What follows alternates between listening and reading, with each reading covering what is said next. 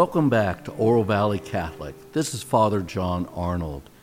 So, this episode, Father Serge Probst will join me and we'll talk about Paul's letter to the Philippians and how it is that our Lord emptied himself, took the form of man, suffered and died, but rose in glory to the right hand of God. And we'll also talk about some major themes in the Passion according to St. Luke. So, please stay tuned.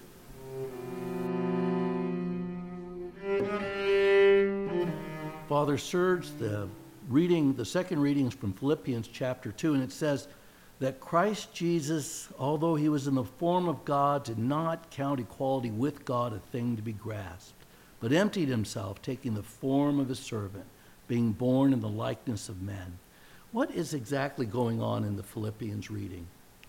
At this point, St. Paul is professing again, but in a poetic form, a basic tenet of the Catholic faith, which is the incarnation, that Jesus pre exists, that he in fact is God, who took to himself our human nature.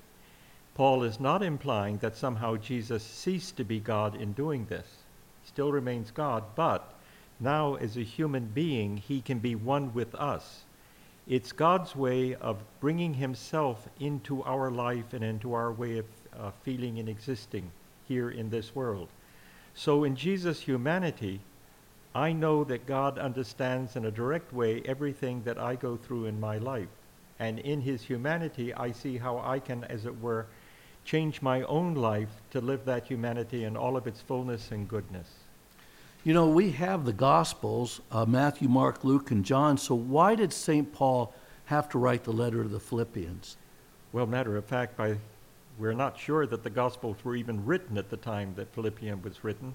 And this hymn goes back much earlier uh, than St. Paul's writing to the Philippians. So he's simply bringing us back to earth and what the early Christian church taught, believed, and lived. So Philippians is written. Are you saying that the hymn that is Philippians 2, chap, uh, verses 5 to 10, actually existed before St. Paul's letter? Yeah, I think it really did. I think St. Paul is taking an early Christian catechism that was as in the form of a hymn. Remember, the early church loved hymns. Even today we sing hymns, but if you look at the words of our hymns, they are expressions of our faith. They're easy to memorize. You can repeat them over and over again. So this is a way in which the essential tenets of the Catholic faith could be passed from generation to generation. So where would you see Christ's pre-existence as God in this reading? Well, if you look at the sixth verse, we're told, though he was in the form of God, he was God then before he took humanity to himself, human nature to himself. So he's pre existing. We also find that, in fact, we talk about after his death on the cross, the resurrection, because of this, God highly exalted him, bestowed on him the name that is above every other name, that at the name of Jesus every knee should bend those in heaven and earth and under the earth, and every tongue confess that Jesus Christ is Lord to the glory of God the Father. One of the things that interested me is that use of the term Lord. Lord is a, a Greek translation, Kyrios, for the Hebrew Adonai, and Adonai is a replacement of the most sacred name of God, I am that I am. So to call Jesus Lord is to say that in fact he is God, and as God he would pre-exist and pre-exist everything that is created. So is Paul referring to Jesus' birth when he said, although he had the uh, form of God, he emptied himself, and then he took on the form of a slave? What's that referring to? Well, a slave is one who is indebted to someone else. A slave is someone who is under someone else's control. Jesus became like us in all things but sin, and thus he was under, as it were, the direction control of Joseph and Mary, for example as a young boy. So he took on the form of man, though yeah, he was God. Though he was God. And so St. Paul is acknowledging that Jesus pre existed and became a human being, just like in Luke's uh, narrative of infancy narratives about the birth of Jesus. Exactly. Because, you know, it's always thought is interesting when you read Luke, Luke is a companion of Paul. So when you read Luke, you're really getting the gospel. You're getting the by Paul, exactly. St. Paul. And so there's another part in here um, just before the part you referred to uh, about exaltation and the name and Lord, which really is about something about the resurrection and ascension of Jesus, but it's the passion and death that we're going to talk about on Palm Sunday. And so it says that Jesus emptied himself, took on the likeness of man, and then humbled himself and became obedient even unto death, even death on a cross. Why is that essential to Paul's preaching? Because through the death of Jesus Christ, we mere humans are able, as it were, to experience the power of God over death and sin. Jesus died just like all of us are going to have to die. But that Jesus rose from the dead means that God has conquered death in Jesus, and what he did for his son, he is going to do for us. So it's important for us to understand that the cross by itself is incomplete. The cross is understood only in the light of the resurrection from the dead of Jesus Christ. This means now that Jesus has endured everything we can endure. It's like spiritual, that nobody knows the sufferings I've seen, nobody knows but Jesus. Jesus had to experience everything, and this was the most shameful, degrading possible form of death at the time. So I have comfort in my own sufferings. I'm going to have comfort at my own death. Jesus has already gone through it first. I'm following him, and he opens the way for me from death to life. So those are really good, a uh, really good understanding of Philippians, especially as we take the time and I lead a reflection on some of the essential aspects of the passion of the Lord according to St. Luke. So we're going to turn to that now.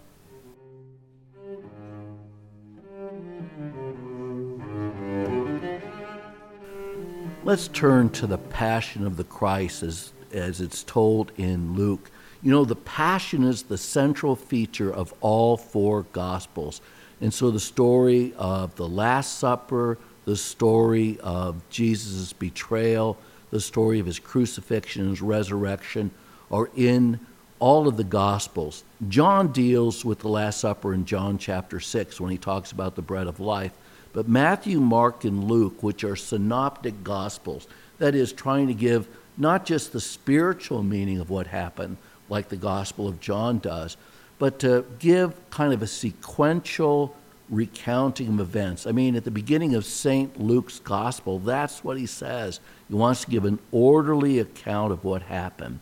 But one of the things I'd like to point out about Luke's gospel is how he highlights some of uh, the um, connections between what Jesus does and what happens to Jesus in the Passion and the Old Testament.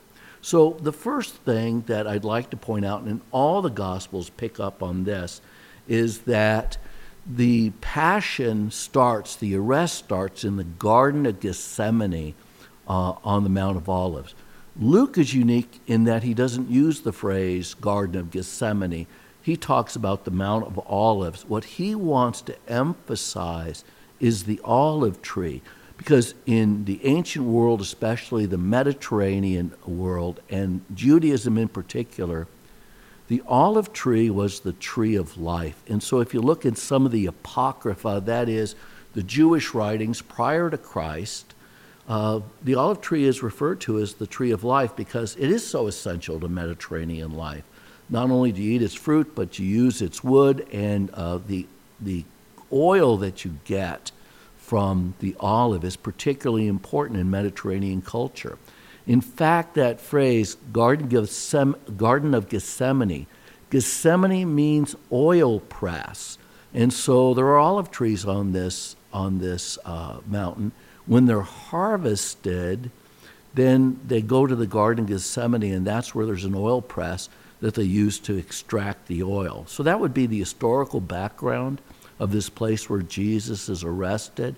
But the key here is the olive tree. So let's go back to the Old Testament background, the Jewish understanding um, of the predicament of the human person after sin. So we go to Genesis chapter 3, which I think everybody's familiar with. The serpent tempts Eve, Eve tempts Adam. God comes, God curses the serpent, And then he pronounces this curse on Adam. Not on Adam so much, but on the world that Adam lives in. So this is Genesis chapter 3, starting at verse 17. To the man he said, Because you listened to your wife and ate from the tree about which I commanded you, you shall not eat from it. Cursed is the ground because of you. In toil you shall eat its yield all the days of your life. Thorns and thistles it shall bear for you, and shall, you shall eat the grass of the field. By the sweat of your brow you shall eat bread, until you return to the ground from which you were taken. For you are dust, and to dust you shall return. I wanted to point out that last phrase from uh, verse 19, because that's how we started out the season of Lent, isn't it? Priest put ashes on your head from a tree, from uh, the incinerated leaves, and some places it could be olive leaves. For us, we use palm leaves. But that the idea that you start with the curse of Adam you are dust, and unto dust you shall return. But that's not the only thing that God said in that curse. Here's the key phrase By the sweat of your brow you shall eat bread. When you listen to the Passion read this Palm Sunday, or if you go back through the Passion of Luke in Luke chapter 22, when Jesus is there and the disciples are asleep, here's what it says is that Jesus had an angel attend to him, and he was in such intense suffering that he literally sweat drops of blood. So now think back to the Old Testament story. Do you remember how it is that God kept the human persons, Adam and Eve, from going back into the garden? Do you remember he stations at the entrance to the garden an angel with a flaming sword? So here in the Garden of Gethsemane, Gethsemane on the Mount of Olives, there is an angel present to Jesus. The curse of the man is that he'll have to eat his bread by the sweat of his brow. Jesus takes that sweat and takes it to an amplified level that he actually sweats blood. And so, in a very key way, what Luke is outlining, what he's emphasizing, is how redemption comes to the world through the sweat of this man, Jesus Christ. And he transforms the entrance to the Garden of Gethsemane from an angel with a flaming sword to keep him out to, in fact, an angel that, that, that aids him. And so, what's at the heart of this for Catholics celebrating uh, the Easter Vigil or celebrating any of the sacraments?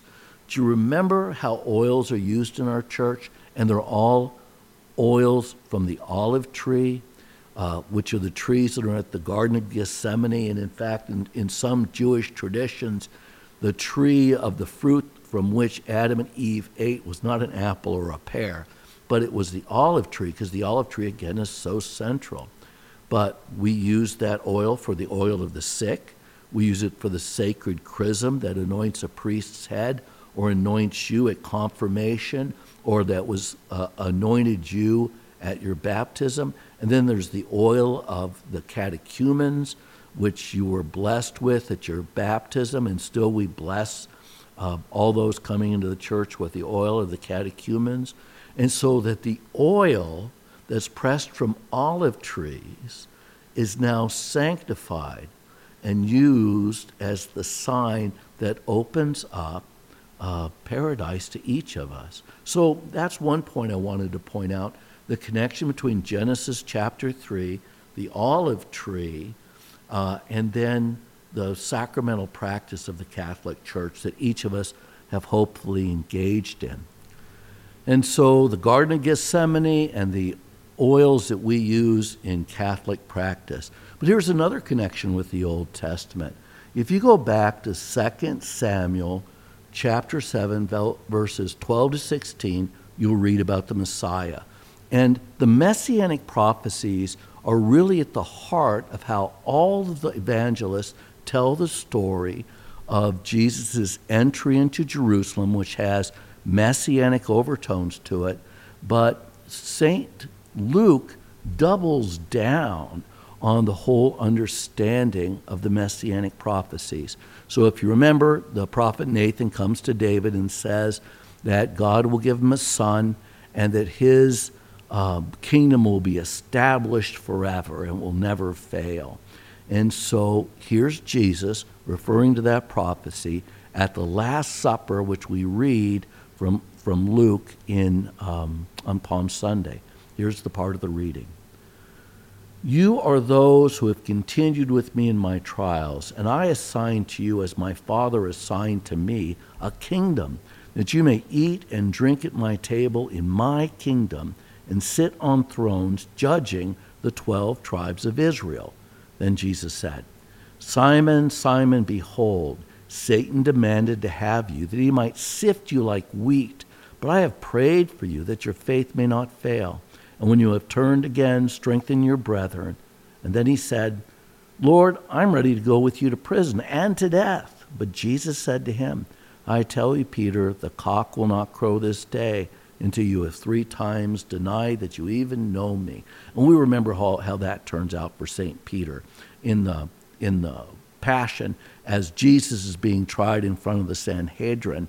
Peter's really going through his own trial in the courtyard with the servants, where he denies Jesus three times.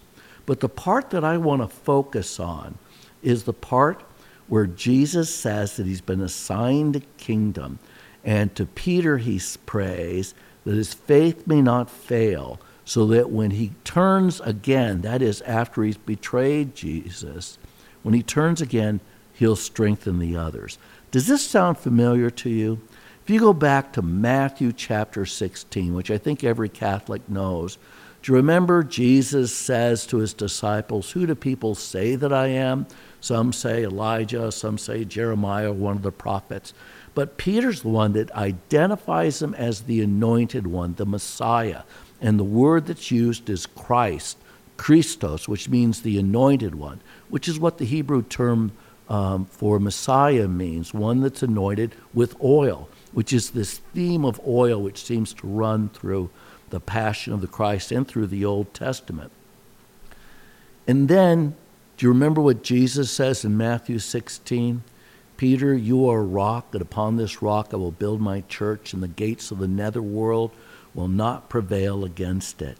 So compare Luke 22, where Jesus prays that St. Peter will not fail, and Matthew 16, where Jesus names Peter Cephas, which, mean, which is Aramaic for rock. The purpose of being the rock or not failing is to be the support of the other apostles. And so this under, underlines the Petrine primacy, the work of the Holy Father in Rome, trying to build unity and fidelity to the Christian gospel, which is the fundamental me- uh, mission of the successor of Peter. And so when we look back on um, Luke's story of the Passion, in the midst of all this chaos and Jesus' crucifixion, this is where St. Peter's ministry is born according to St. Luke. You know, St. Jose Maria Escrivá said that, and I'm going to paraphrase, that in difficult times it's the time of saints. Because on the darkest night, that's when the lights shine. And so for us, the times when the Pope has really failed has been in the fat times. Uh, where the popes have been great is when the, the chips are down and they have to come forward and stand up for the church and the unity of the church. And so here's another item that comes out of this portion of the uh, Passion of the Christ, and it's what Jesus gives as his um, advice, his commandment to the to the to the apostles. And so, and then he said to them, this is Luke 22 again. When I sent you out with no purse or bags or sandals, did you lack anything? And they said, Nothing. Then he said to them, But now let him who has a purse take it, and likewise a bag, and let him who has no sword sell his mantle and buy one. For I tell you that this scripture must be fulfilled in me. And he was reckoned with transgressors. What is written about me has its fulfillment. And then they said, Look, Lord, here are two swords. And he said to them, It's enough.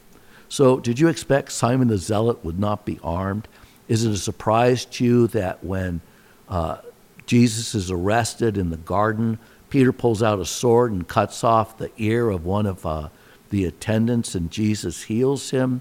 But when Jesus says he's referring to the Old Testament, what is he talking about? How does this understanding of the swords and transgressors go back to the Old Testament? And so you take the time and you go to Isaiah 53, which is um, uh, the, one of the suffering servant songs. And Luke wants to point out how Jesus is the suffering servant that is prophesied in Isaiah 53. I know you remember this because I think we read it on Good Friday. He grew up like a sapling before him, like a shoot from the parched earth. He had no majestic bearing to catch our eye, no beauty to draw us to him. He was spurned and avoided by men, a man of suffering, knowing pain, like one from whom you turn your face, spurned, and we held him in no esteem. And then chapter 53 concludes with verse 12. Therefore I will give him his portion among the many, and he shall divide the spoils with the mighty.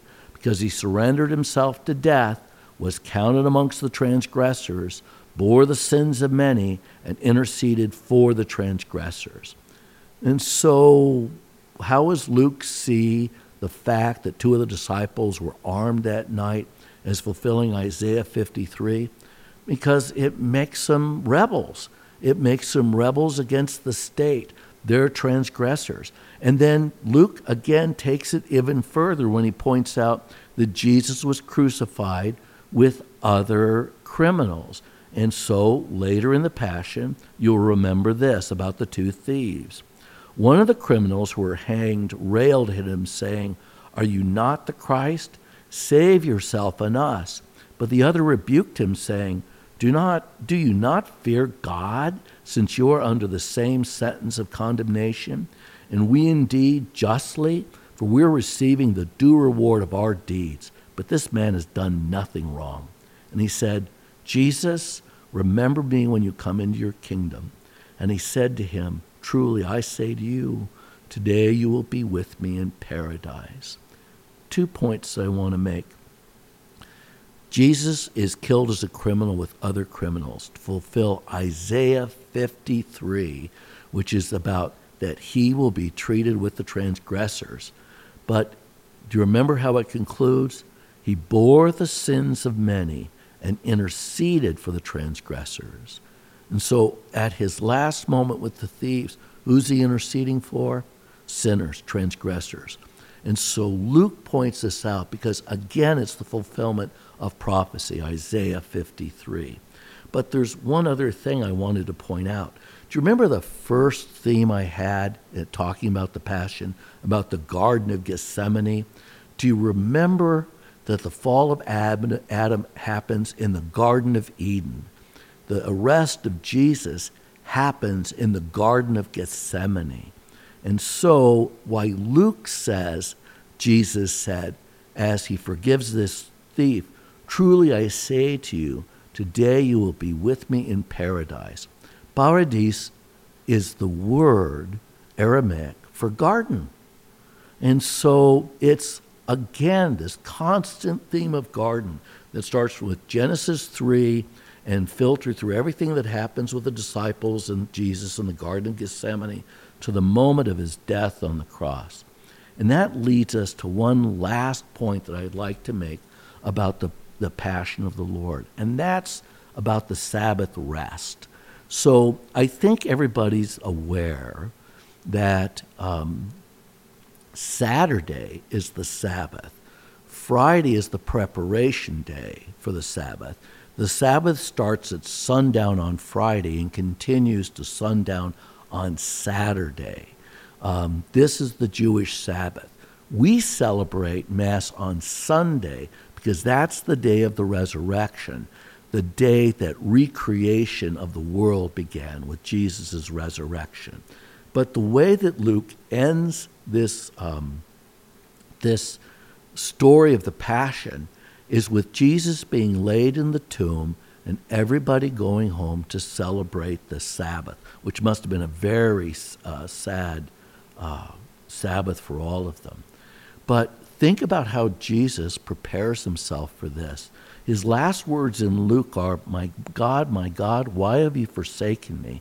And that is a psalm of praise that could be prayed on the Sabbath because it concludes um, with God rescuing the man, that the, the person who prays is not forsaken, but is rescued. That's how Psalm 22 works out. Jesus also quotes another psalm, Psalm 31. Into your hands, I, O Lord, I commend my spirit. And so the last words are not things that he is ad libbing. He is praying to God as he dies for deliverance. And so then he dies and he rests on the seventh day. Why? We're right back to Genesis chapter 1, where God works through creation on the six days and on the seventh he rests. So think about Holy Week. Palm Sunday is the first day of the week. That's when we read the Passion of the Lord. Holy Week takes us all the way through the following Saturday, which would be the Jewish day of rest. And so the whole story that we act out in Holy Week is all about how it is that God turns sin inside out, turns death inside out, and rescues us. And so there you have it, just a few points about a very rich reading concerning the passion and death of our Lord as we prepare to celebrate Easter Sunday. A garden, olive oil, messianic prophecies, and the rest of God. And so, this Holy Week, as you prepare for Easter Sunday, think about the passion of the Lord as you prepare to give thanks to God for all that He has to offer us through His Son. Amen.